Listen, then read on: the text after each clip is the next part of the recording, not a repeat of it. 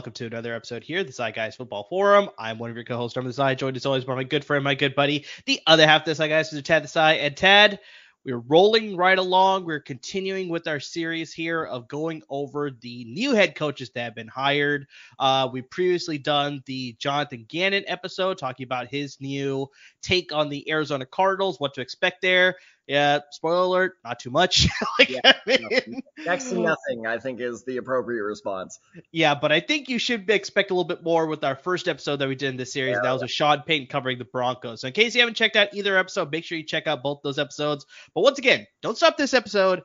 Make sure you go after this episode is done and then go check out those episodes. I think Cap is obviously very interested in today's episode. We got a fun coach talking about in today's episode. Sure, it's with a franchise that, you know, probably less people want to talk about, but I think the coach should bring some extra excitement to this team. Hopefully, should, you know, avoid going one and done like the previous two other coaches before him. And that is, of course, DeMeco Ryans of the Houston Texans. So, Tad, once again, I got to pose this question to you and, you know, Cap, obviously, as well, since he's more than welcome to give his opinion. Uh, what did you think when? Oh, yeah. He's, he's, oh, he's got some spicy takes. He is very upset.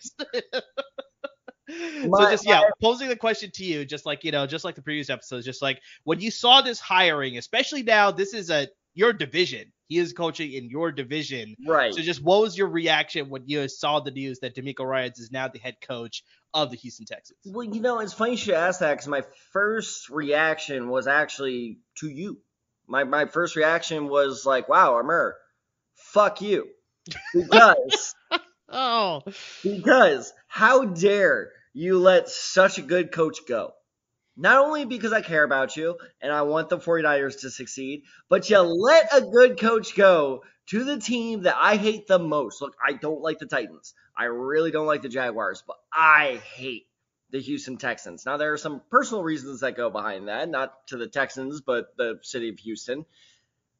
And you let them get the best coaching candidate that was available in the last offseason. Like, this was an absolute A plus hire by them. I think he is going to do phenomenally well, not just because he's a great coach, a great motivator, all things we'll get into in a bit, but because he has that personal connection to the city as a longtime player with the Houston Texans.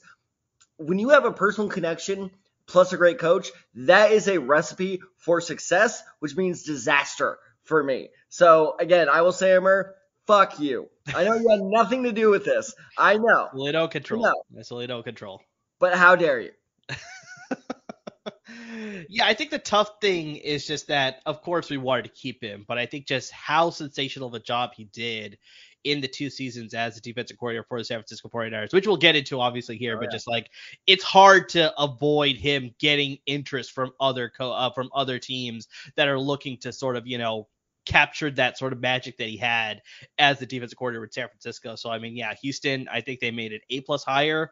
I really just, you know, hope he could really just kill it there because I mean, yeah, he was such a great player for that team, especially. And I mean, let's not put it off too much. Let's sort of get into his background here and let's start with his playing career. So obviously we have to go back to his college career here. He had a sensational uh, three year season at the University of Alabama for 2002 to 2005. Sorry, that's four year season. My, my math is off a little bit there. um, math is not good either. I wasn't yeah. correct. Uh, but just yeah, he had a great season there. 2004, he was second team All SEC. 2005, he was a finalist for the Butkus Award, which goes to the top linebacker in FBS football. Then he was also finalist for the Nagurski Award, which is the Football Writers Athletic Association. I believe that's the acronym there, but it's their award for the best defensive player, like just overall. So he was a semi finalist for that.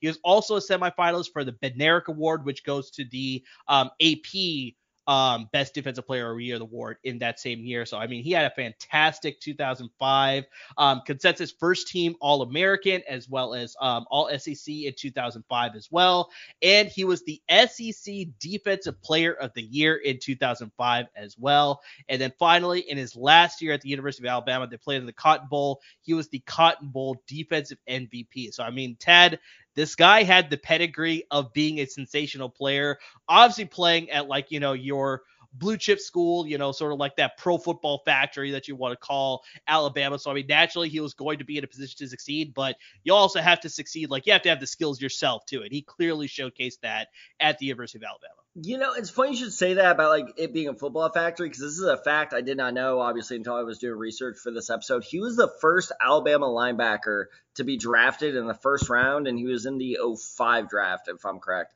um, since 1997. I thought so, Ryan was drafted in the second round or sorry, he was the highest drafted Alabama linebacker. Okay, yeah, because yeah, they took a different player in the first round, the first was, overall. Yeah, we'll, we'll get to it a little bit here, but just yeah. Oh, yes, we will. Um, so no, like like from the early 2000s, people forget Alabama, while good, was not like what they are now, where it's just no, like, true. oh, he's in Alabama, like, but he was one of the you know pillars of like you know what made Nick Saban want to go there and start you know coaching at Alabama because he was not under Nick Saban at that time. So um, that was interesting. But another interesting thing is because I'm so glad you brought this up. I saw he was 2005 All SEC team. So you know, just for giggles, I decided to look it up. Amar, do you? And this is not the by the way, Amar, you have a pop quiz headed your way, but this is not the pop quiz. Um, because you would I would have struck out very early if you were asking me who's on the All SEC team. I was like, you know, I don't know college that football it. that well. So, well, I will say they're all NFL, well-known NFL players too. Do you want to guess who the 2005 All SEC quarterback was in 2005? God. Okay, you gotta have to help me out. Which colleges were in the SEC? No, like I, I know that's kind of a hint, but colleges. Okay, uh, Florida, Georgia, um, oh man, South Carolina, uh, Tennessee, uh, Vanderbilt, Ole Miss, Mississippi State. I know I'm missing one that people are gonna yell at me for. Kentucky, those type of schools. So who's the quarterback of that team? Was it Tebow?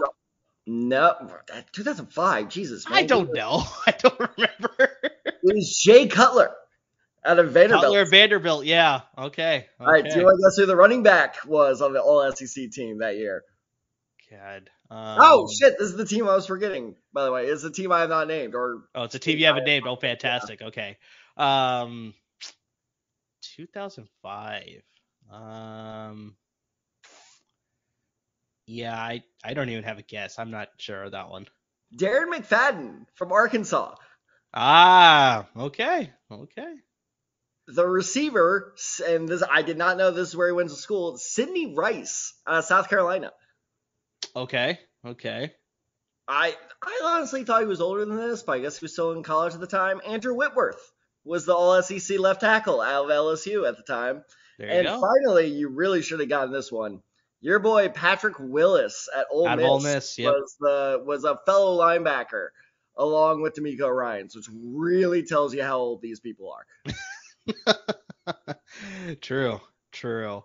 Um, so that's a little bit about his college history. Obviously, he makes the transition to the NFL. He was drafted in the second round by the Houston Texans. Uh, but there's also another very famous um, college player that was drafted first overall by the Houston Texans, and surprisingly, in that rookie year in 2006, lost to his teammate DeMeco Ryans for winning the Defensive Rookie of the Year. It was Mario Williams, the highly heralded la- defensive end, and he had, you know, not a bad whoa, career, whoa, but I mean, NC State.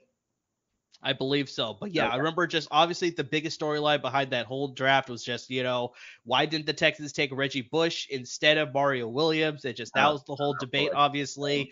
Uh, but just yeah, Mario Williams did work out for them. He was a solid producer for them, but nowhere I think at that same level of what they were anticipating at the college level. But on the flip side, I mean, just jumping back to DeMeco Ryans, he very much lived up to everything that the Houston Texans were hoping, being that high level second round pick.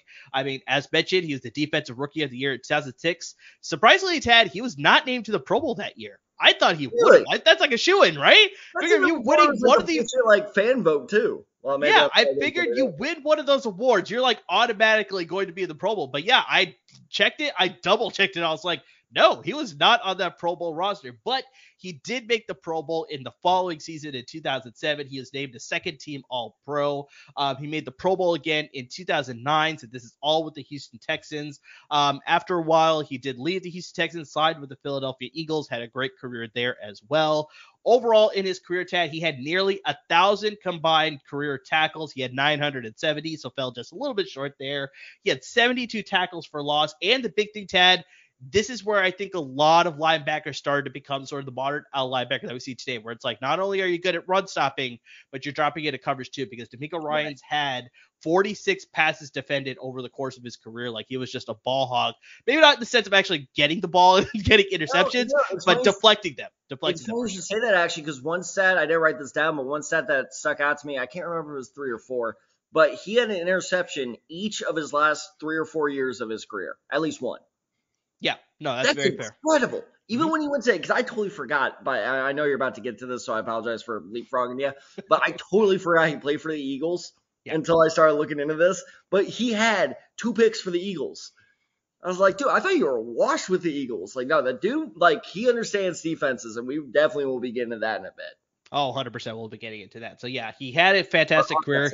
So he played he played 10 seasons, but at, he came into the league pretty early. And so he retired only at the age of 32. So he took a year off and then he joined the coaching ranks. In 2017, he joined with the San Francisco 49ers and he became a defensive quality control coach under uh, defensive coordinator Robert Saleh. This is the first year for Kyle Shanahan as well. So, I mean, it was just a whole new coaching staff. So he was able to learn for Robert Saleh. He was obviously under him for a while. Robert Saleh eventually leaves to become the defensive coordinator. Uh, sorry, not defensive coordinator, the head coach of the yeah. New York Jets. man promotion. Come on. Yes, that's my mistake. My mistake there. So he became the head coach of the New York Jets in 2021. The San Francisco 49ers like what they saw in DeMeco Ryans. They decided to promote from within. So he became the new defensive coordinator. Tad, these are the 49ers defensive stats under the two years that DeMeco Ryans was the defensive coordinator. In 2021, his first year, they were in the fewest yards allowed category. They were third best. In the fewest points allowed category, they were 10th best. In the most turnovers forced, they were 20th best. Not that great, right? But let's flip to next year, the, the next year. So this is the most recent season, 2022.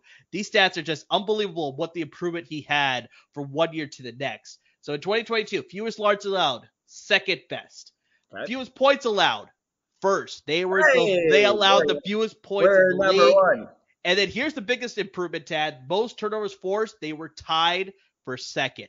Hmm. So you got to look at just like he was able to implement his philosophy in 2020. Obviously, a little bit of carryover from what Robert Saleh was doing during his time there as well. But then obviously he took what he was learning, he took what Robert Saleh sort of instructed to him.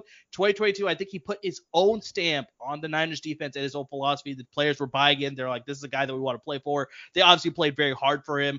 If you drafted that this team in fantasy, like this was a team that you didn't want to drop at any point because they were very, very successful. For your, like, damn it it? Like, what do I exactly? Like, who do I drop here? And you're just like, damn exactly. it. Exactly. When you get to the bye week, it's one of those decisions where it's just like, do I drop one of my bench guys because I want to keep the Niners defense? Mm-hmm. They were that good of a fantasy defense as well because of what DeMeco Ryans is able to do.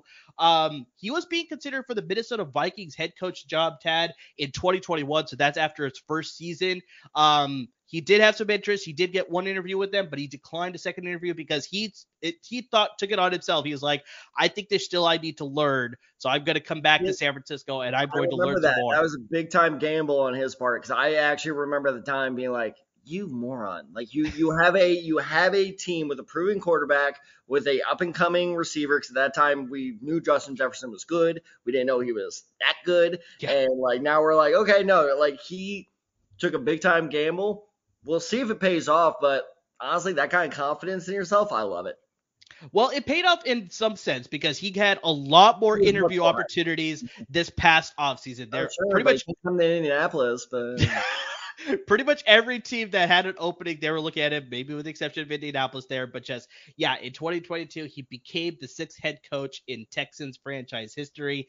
And Tad, we were talking about this in our previous episode with the Arizona Cardinals and their seventh coach since the year 2000. This is now their third coach in the past three seasons for the Houston Texans. So I think this is one of those teams that just unfortunately has a lot of turnover for different reasons, obviously, but just yeah, hopefully, you know, looking at on. DeMeco Ryans what he can bring to this team, I really like to think he's not going to go one and done here. Do, do you have a list up by any chance? I want to see if I can do this. Um, I don't have the list up, but I can pull it up. So Was it was it Romeo? Here's my big question: Was Romeo Crennel straight to Lovie Smith, or was there someone in between? Romeo Crennel was the interim head coach. So I oh, mean, I don't know if you can. he got Yeah. a year. Okay, I thought they gave him a year. My bad. But yeah, no. So Lovie Smith got was it one year? Lovie Smith got one year. That's correct. Interesting. Another comparison to the other coaches we were discussing in last week's episode. Yeah. But uh, no, I mean, I do think DeMeco Ryans. We'll get more into this in a bit. Um, he'll be around for a while because it's Yeah. just like I said. Not only does he have that connection to the franchise, and just for pure PR sake, they cannot just one and done him because that is the closest for such a young franchise. That is the closest thing they have to a franchise legend. Uh, I mean, I I know people are screaming at me through the screen right now. JJ Watt. Okay, JJ Watt clearly is like not a coach yet, and who you're not gonna do Brian Cushing because that dude's a freaking psycho. Yeah. Um, I mean, name one other legendary Texan. Like Andre Johnson, I guess, but Andre Johnson, to my knowledge, is not in coaching.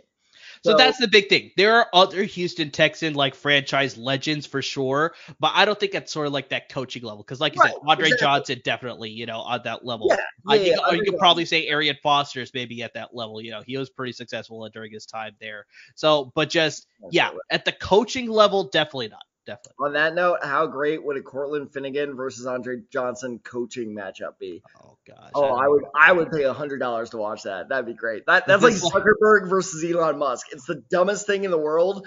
Here's my hundred dollars.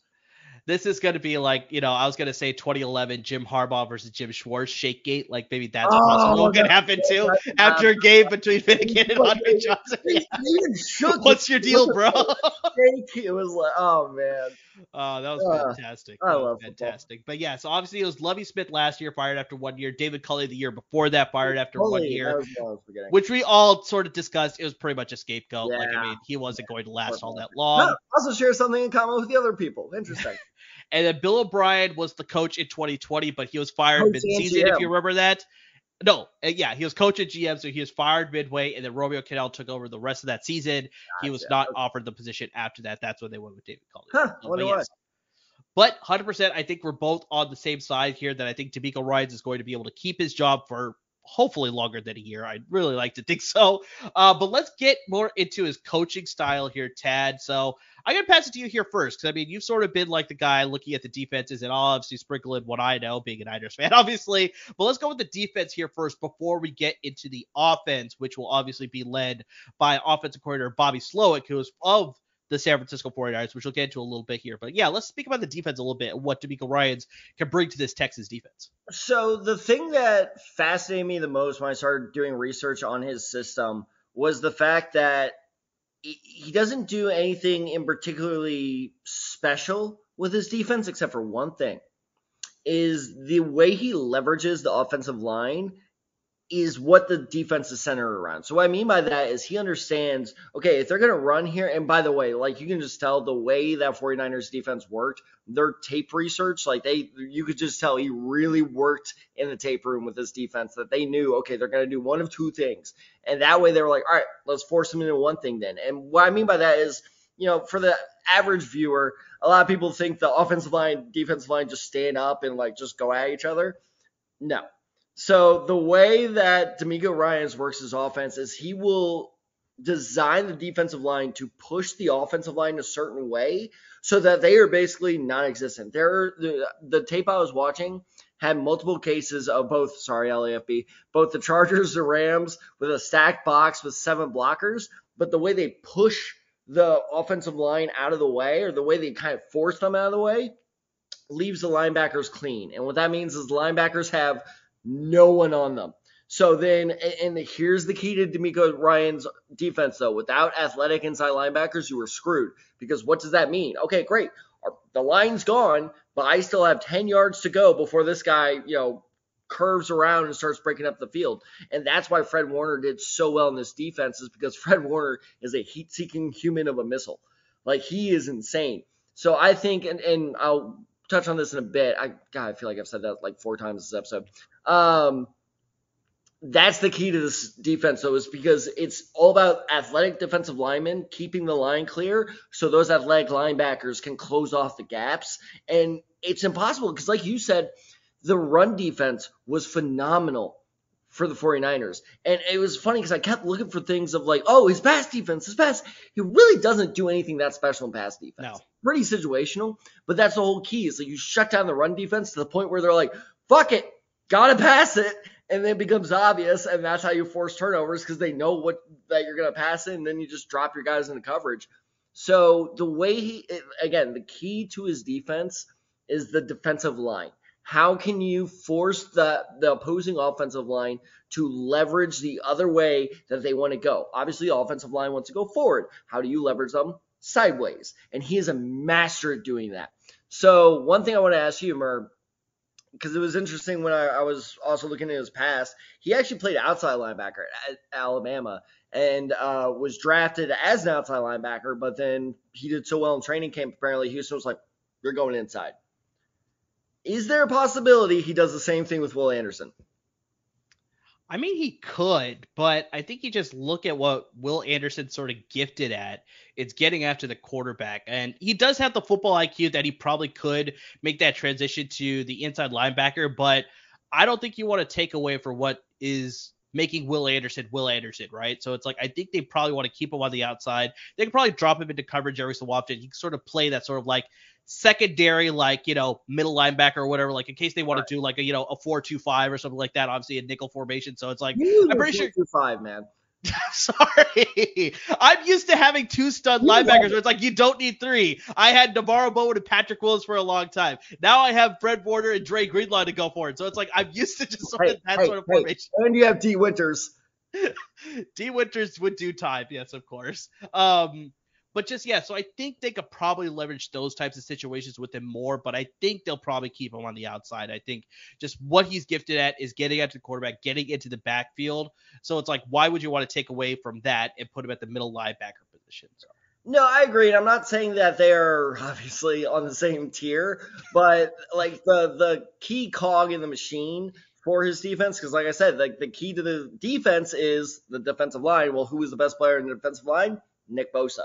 And yes. like you need that athletic. And it was again like at the time I was really questioning like, wow, really you traded back up all that way for Will Anderson, and now I'm like, oh, that's why you did it.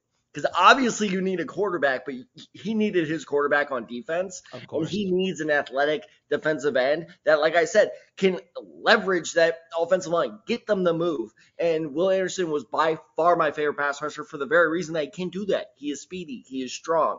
So I agree with you, but it's also interesting to keep in mind that I think you know as he develops throughout the next couple years, it would not surprise me if we saw uh, Will Anderson kind of play more of a middle tier role, not middle tier, but middle uh, level, mid level ro- role, excuse me, where he's playing a little bit of a, a, pass rusher and a pass coverage backer as well. I think that that is something that DeMeco Ryans really succeeded in. That's something that you saw Fred Warner do really well in the system. So I think he, I think that's a big reason why they got Will Anderson was to make him like the guy in this defense. So, I mean, I hope he busts, but for DeMeco Ryans' sake, I hope he does very well. Exactly, exactly. And I think a lot of people are also hoping that the offense could do really well too, because I mean, you look at what this offense has been the past couple of seasons is not anything that you want to be excited no, about. I'm, I'm going to interrupt you here, my friend. Since the Texans were founded in 2002, they have had, oh man, I meant to write down the number, I forgot, around 20 starting quarterbacks. Okay. I'll let you set this because usually I get you with this, or I've gotten okay. you the past two times. Uh-huh. Over under. What you set the over under? How many okay. of those quarterbacks can you name? How many of those quarterbacks can I name? Yep. Out of the 20 years that the franchise has been in mm-hmm. existence, how around many of those starting 20, quarterbacks? Around 20 quarterbacks. Around 20. Yeah. Um, the number was 22 when I got there. I think I could do seven at least. Seven, seven. All right, go for it. I got the list right here. Okay, so Davis Mills. Uh, yep. Okay. Uh, Deshaun Watson. Yep. Uh, Matt Schaub. Yep. Ryan Fitzpatrick. Yep. T.J. Yates. Yep. Um, Ryan Mallett.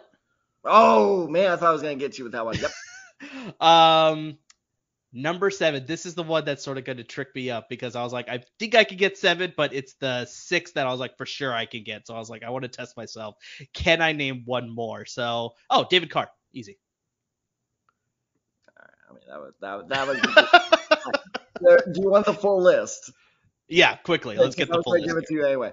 It's uh David Carr, Tony Banks, Dave Ragone. Ragone, Ragone yeah. I never yeah. would have gotten Tony Banks, but Dave Ragone I might have gotten. Yeah. Uh, David Carr from 04 to 06. 07 was Matt Schaub and Sage Rosenfels. Sage Rosenfels. How about that? So that was uh, it was Matt Schaub, Sage Rosenfels from 07 to 08. Matt Schaub, Matt Schaub, Matt Schaub. I totally forgot about this one. Matt Leinart started. Matt Leinart, yep, yep. He's in Texans.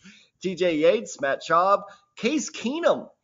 Yes, yes, I remember that. I remember that. 2014 was close to legendary, but not quite. Was Ryan Fitzpatrick, Ryan Mallett, Case Keenum. 2015 was the most legendary year in terms of Houston Texans quarterbacks. Brian Hoyer, Ryan Mallett, TJ Yates, and Brandon Weeden. Oh yes, Brandon Weeden. 2016 was Brock Os- Osweiler and Tom. Oh yes, he got his huge payday in Houston yeah. after his time in Denver. Mm-hmm. Right. Yep. Right. 2017 was Tom Savage, Deshaun Watson, TJ Yates. Why they ever decided like Tom Savage was better than Deshaun Watson is beyond me. I don't know. Deshaun Watson, Deshaun Watson. I guess he got hurt. AJ McCarron. Mm-hmm. Deshaun Watson, Davis Mills, Tyrod Taylor. Yep. Yep. yep. Mm-hmm. And then it was Davis, uh, Davis Mills, Kyle Allen, and Jeff Driskel this past year. There you go. I am so sorry, go. Houston fans. I mean that. Look, I don't like you. I don't like your franchise, but that is rough. I feel like the Cleveland one is worse. We'll have to get into that one. Yeah, yeah but the Cleveland one's like legendary for being the worst. That's true. That's true. And they've been in existence a lot longer too. Yeah, so. exactly. Uh, but yeah, speaking of quarterbacks, obviously they have themselves a new quarterback now, CJ Stroud. But let's obviously talk about the offensive coordinator here, of Bobby Slowik, coming from San Francisco, obviously, but he's been in the NFL since 2011. Actually started on the defensive side of the ball, Tad. He was a defensive assistant with the that time Washington Redskins, Washington Commanders, Washington football team, whatever you want to call them right now. But at that time they were Washington, certain word, obviously. um, was not retained when Mike Shanahan was fired. Remember, Kyle Shanahan was on the coaching staff mm-hmm. as well. He's fired in 2013. He's the one that made Kirk Cousins. Exactly, exactly. And so he was uh, let uh, he was let go in 2013. Here's an interesting tip, Tad. It then after being fired in 2013, he went to go work for PFF as an analyst there for a couple of seasons. From 2014 to 2016, he was an analyst at PFF. Came back to the coaching ranks to join up with Kyle in San Francisco. Started as a defensive quality control coach for two seasons. Then he switched to the offense in 2019. He helped the passing game as a passing game coordinator. Then he became the passing specialist when Mike LaFleur joined Robert Saleh in New York to be the offensive coordinator, coordinator over there. And then, yeah, now the same thing has happened here where he is joining DeMeco Ryans, following the defensive coordinator over there, to be his offensive coordinator. So you look at this offense, and I think automatically you think about a Shanahan system, it's going to flow through the running game. Like automatically, that's the one thing that you're going to see. We saw this with Mike McDaniel when he left San Francisco as well. He implemented that running scheme there. We saw great success for Jeff Wilson Jr., Raheem Mostert, Myles Gaskin, all those guys. So the same thing is going to happen here with Bobby Slowik and the Houston Texans. I mean, just the zone blocking scheme, Tad, has just made a household name of so many running backs. So it's just like you got got a great running back in Dameon Pierce. They also signed Devin Singletary, so I think they're going to find good success in this running system. Um, you'll look at Slowik, and obviously it's very similar to what we are talking about Mike Petzing with uh, the Arizona Cardinals. Was it Mike Petzing or Drew Petzing? It was Drew Petzing. My mistake. I don't even remember yeah, that's how forgettable that guy is. But we're talking about Coach Petzing with the Arizona Cardinals, as uh, their offense coordinator. That's just like he doesn't have a lot of experience, so it's going to be curious to see what he's going to implement on the offense as far as taking what he has learned under Kyle Shanahan and you know a little bit during his time in Washington as well, and just putting his own sort of spin on this type of offense. So uh, obviously, we're going to see a little bit of those West Coast principles, but some of the things that he sort of mentioned in his sort of pressers as being the offensive coordinator, media uh, media availability, is that he wants his offense to be aggressive, he wants his offense to be fast, and he wants his offense to be decisive. Now. I don't think that's going to happen in year one. It's going to take some time to implement that. It could, and to be fair, it could. They are in much better position. It'll take some time though. Cardinals.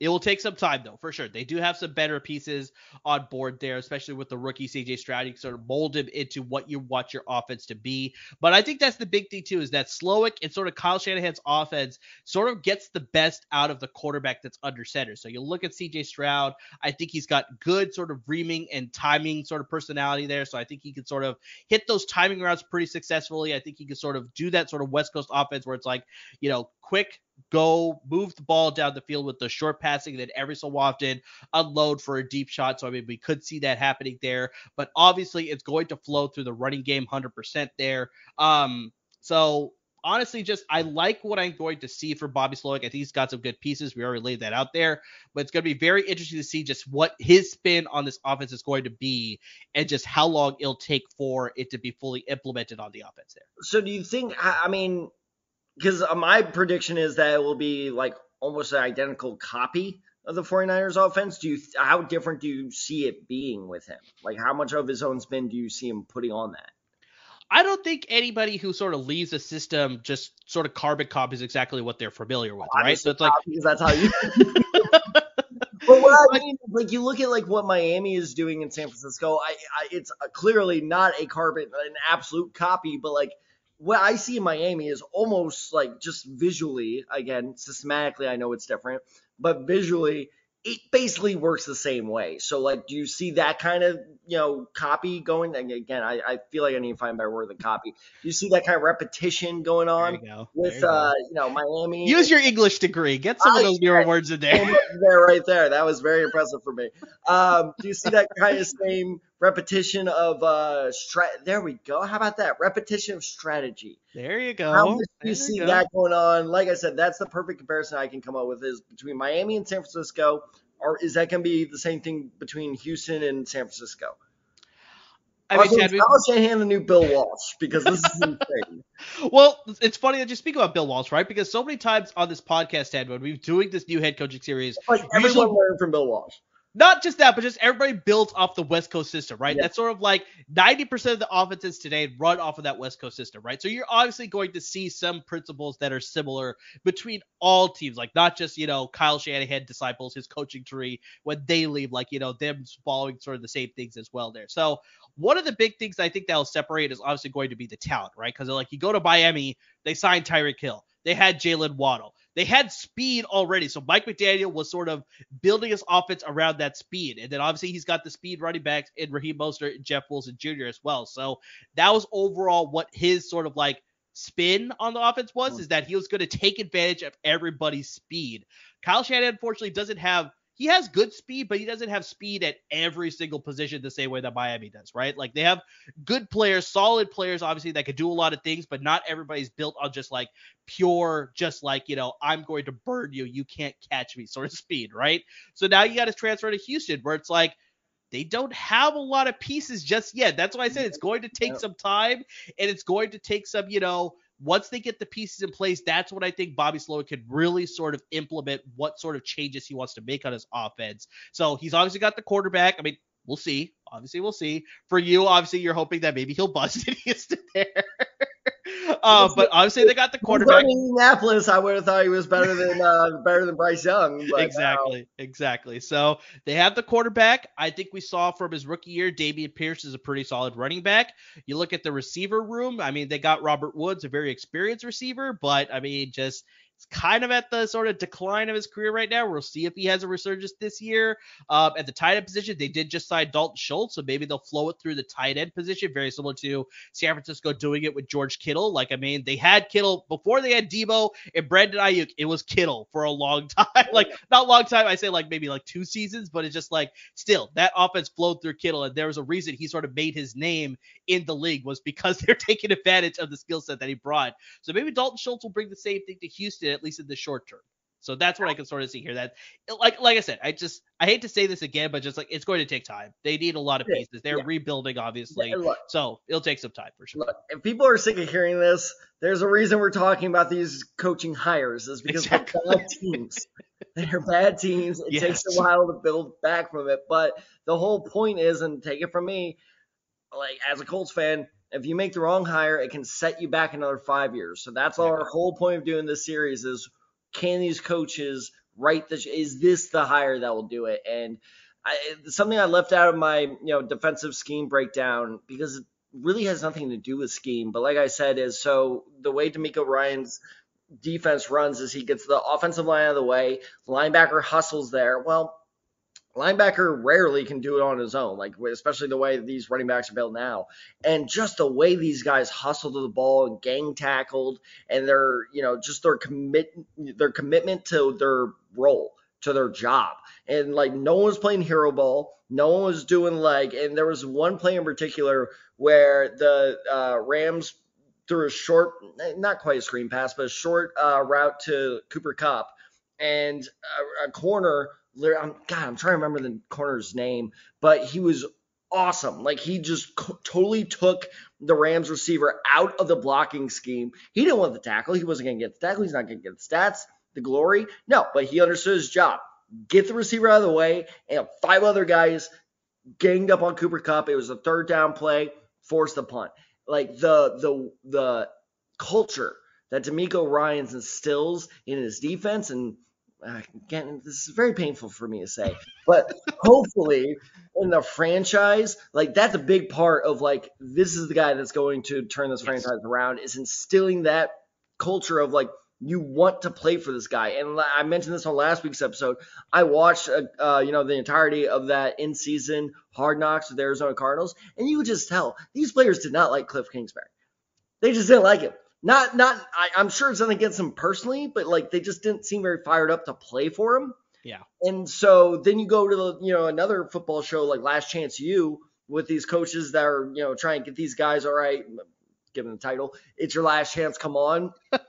and two there were two successful coaches in Last Chance U. One not so much for other reasons. But uh, the two successful ones, you could tell those coaches like really like got those players to buy in, and DeMeco Ryans has that it factor of like I want to play for this guy, and so that's what concerns me the most is I really think he's about to instill a very like rah rah culture in Houston that's really gonna work. I am so scared. well, Tad, maybe this is sort of alleviate your sort of, you know, fears of this offense and how, or this team overall being like, let's give it a fantasy spin here. So, I mean, let's look at just which players are going to benefit the most from this system. And I sort of brought it up already. They're going to flow through the running system, uh, the running game, at least initially, until they sort of figure out what they want to implement, the passing game, get some more weapons. You know, unfortunately, they still need a lot of weapons on that side there. Um, so I think just the easy answer here, I know it's an easy answer, but I think it's the most smart answer, and that's Dameon Pierce. So you look there he ran for 939 rushing yards last season, scored four rushing touchdowns. He also had 220 rushing attempts. So they really fed him the ball quite a bit. Um, he also had 30 receptions for 165 receiving yards and one receiving touchdown. I already brought this up. They did sign Devin Singletary in the offseason, but I think while some may see that as like a negative, this is going to take away from Dameon Pierce. I think this is actually going to make it better. I'm with you. It's going to make it better because Devin Singletary is more of the gifted pass catcher compared to Dameon Pierce. So I could see this very much. Uh, I could see the system sort of uh, operating the same way that Cleveland was operating the past couple of seasons. Whereas like Nick Chubb, he is your running back. He is your running back workhorse. He is going to get all the rushing attempts for the most part. And then Kareem Hunt, they sprinkle him in when they need sort of that passing game aspect. Kareem Hunt can obviously run the ball as well. So you got that sort of danger of like, will he be there to uh, will he be there in the passing play or will he be there in the running back? I mean, it got either option there with Kareem Hunt in that sort of system. So I can see the same thing happening here in Houston, where David Pierce is just going to pound the rock consistently. He's going to get maybe over 200 rushing attempts again, but he's not going to have to worry about being so focused in the passing game. That's where they'll bring in Devin Singletary. He'll be able to sort of uh, leverage that sort of situation for them because God knows they need the West receiving options. I know I already brought this up, but just they lack a lot of them. Like it's between them. Surprisingly, they're in the same division. It's between them and the Tennessee Titans that have arguably one of the best, uh, worst receiving groups in the league right now. So yeah, they definitely need some help for sure. Titans so just, is worse. Titans is worse. I think Titans is slightly Titans, worse, but has Robert Woods. We know Robert Woods is good. Yeah, for sure, for sure. So he could at least bring some veteran experience, right? Where it's just like in Tennessee, it's just all young guns and just unproven there. he's only been in the league for one year. He's been in the league for one year. Uh, but anyways, just getting back to this running game, just yeah. So I like Singletary to sort of complement Dameon Pierce, which will just make Dameon Pierce that much more effective. So yeah, I 100% like him to flourish in this system and in this offense. So I'm targeting him 100% as an RB2 in fantasy football leagues. You know, I want to see just how involved he's going to be. And just very similar to how we talked about Arizona, just like with this team rebuilding, if they don't have all the pieces, maybe they're not going to be in a situation where they can run the ball enough and they're going to have to air it out more often. So I don't know if he's going to be as effective as I'm laying out here. But like I said, I still like him as a starting running back, but just not at that RB1 just yet. I have to see how involved he gets in this offense and throughout the season as well. But RB2, book it. Yeah, you know, I honestly, God, I think this is the first time we've agreed on a fantasy ranking so far this offseason. Is uh, yeah, I think he's an RB two, if for no go. reason other than like what you said, is just pure volume. Mm-hmm, like mm-hmm. it's it's like Najee Harris. Like Najee Harris didn't make the most of his production, but God knows he got enough production. And I think it's exactly. going to be the same for Dameon uh, Pierce because, especially because they're going to be leaning heavily on the run to take the alleviate the pressure off the rookie quarterback. Now, speaking of the rookie quarterback, I got a double header for you because one's like kind of you're like okay, yeah, I can see that. The other one's a little bit of a hot take. The first one is Dalton Schultz look out for him being a potentially like sneaky good tight end. We kind of talked about it already, where it's like they can leverage him very similar to George Kittle in San Francisco. So yeah, I can see that happening here. So I like that pick. Yeah, I'm so glad you brought it up because again, the offense has so few weapons. Dalton Schultz has been proven, and here's my key point with this: Dalton Schultz has been a proven veteran weapon, so we know, and consistent weapon. And with the consistent weapon, part of that is not just with Dak Prescott this is a guy that knows how to deal with multiple quarterbacks. Remember when Dak Prescott went down with the ankle injury? Dalton Schultz, maybe his production dropped off a little bit, but he was still pretty productive given a fantasy tight ends, you know, expectations. So I think that Dalton Schultz is a real sleeper candidate. I'm not a big believer in having a tight end two on your bench, but if you are, he is at the top of my list for tight end two definitely top of my list for streaming tight ends when you eventually get sick of whichever one you drafted and ends up sucking like happens every year, unless you get Mark Andrews or Kittle or Kelce. Um, he's on the, my top watch list of tight ends. And a little bit of a hot take. I could see CJ Stroud being a streaming option. He could be. He could be. Oh, come on. I'm sorry. You agree with it, man. Yeah, I'm sorry. But it's just like, I think just the rookie quarterbacks, they're going to be put into a position where it's like the team needs to see how this guy is going to perform. So, like you said, it's just very similar the volume aspect where it's just like yeah. they're going to give him lots of opportunities to throw the ball. Yeah, and gonna, I think, well, they're going to be behind a lot. and that's the thing, too, right? We sort of talked about that, too, where it's just like, I don't know how good this defense is going to be in year one under DeMeco Ryans' system. Like, it's obviously going to take some time to adjust.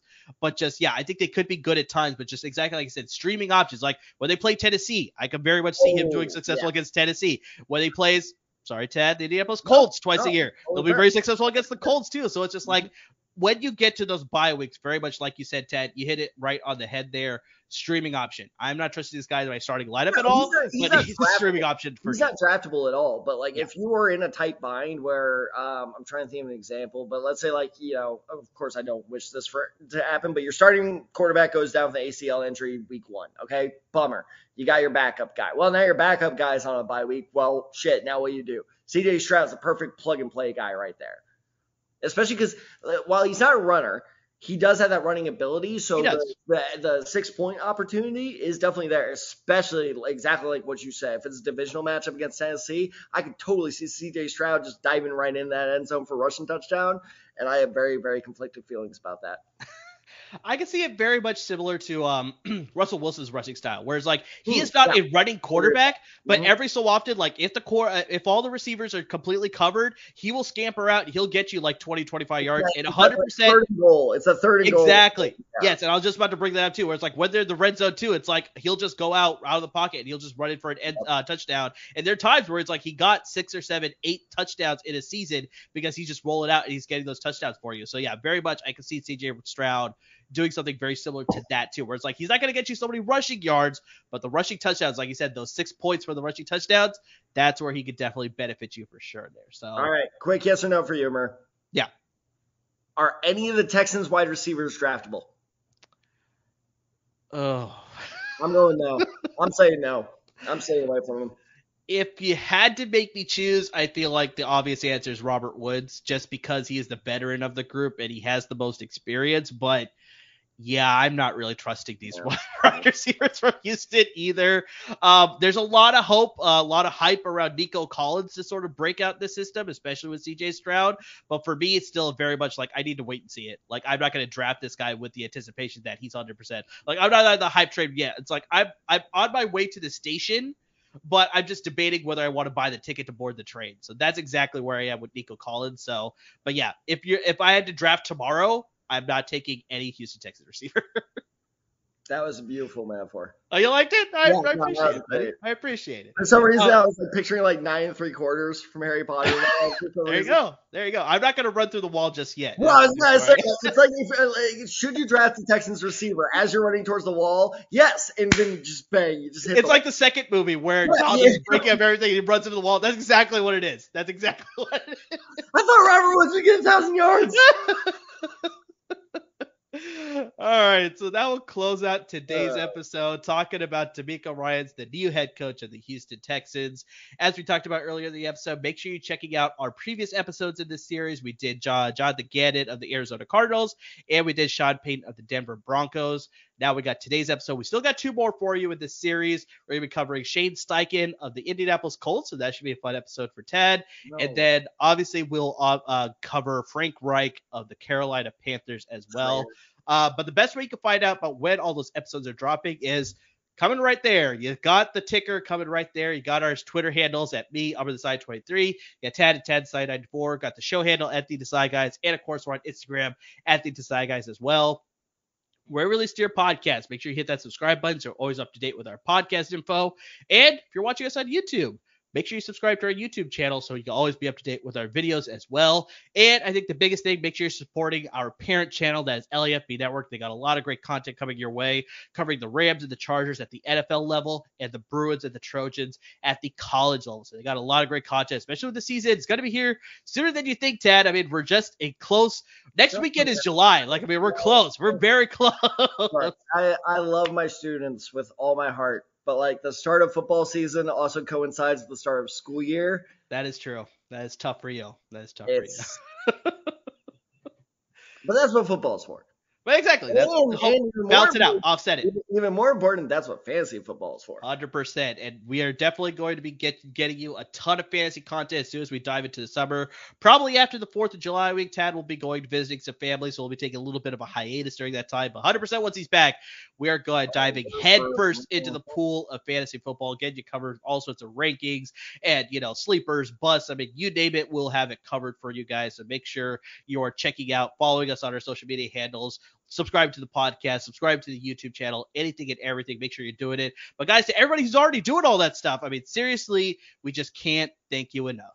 And speaking of, well, not quite fantasy football, but made up football, if I know the longtime listeners and viewers already know the results of our Madden Ultimate teams, but the stats have finally been posted. I'm only about two weeks late on it, but they are finally on Twitter. If you want to take a look at how a certain someone, me, beat a certain someone horribly, Amir. Check out those stats because they are fascinating. Like I said, like Patrick Mahomes was just, man, that was a yeah, waste. That's surprising. That's surprising. It was. It was. I'm telling you, like it's just take take notes from me and the Buccaneers. Just all you gotta do is pass rush him, and you know we'll see if Will Anderson does that for the Texans. But as always, guys, we're always gonna do fun stuff like that on social media. Um, I almost mentioned this on last week's episode because uh, uh, Amir quiz me on who you know who is who are the seven coaches the Cardinals have had since 2000. I go, man, that's a lot. I wonder how many like the other teams have had.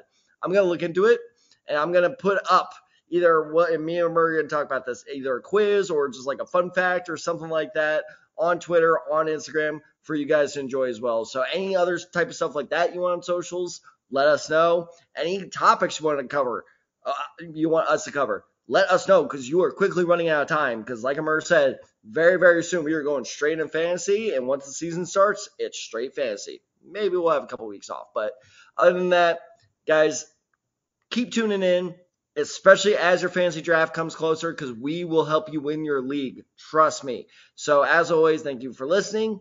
Thank you for watching. And as always, everyone, please stay safe.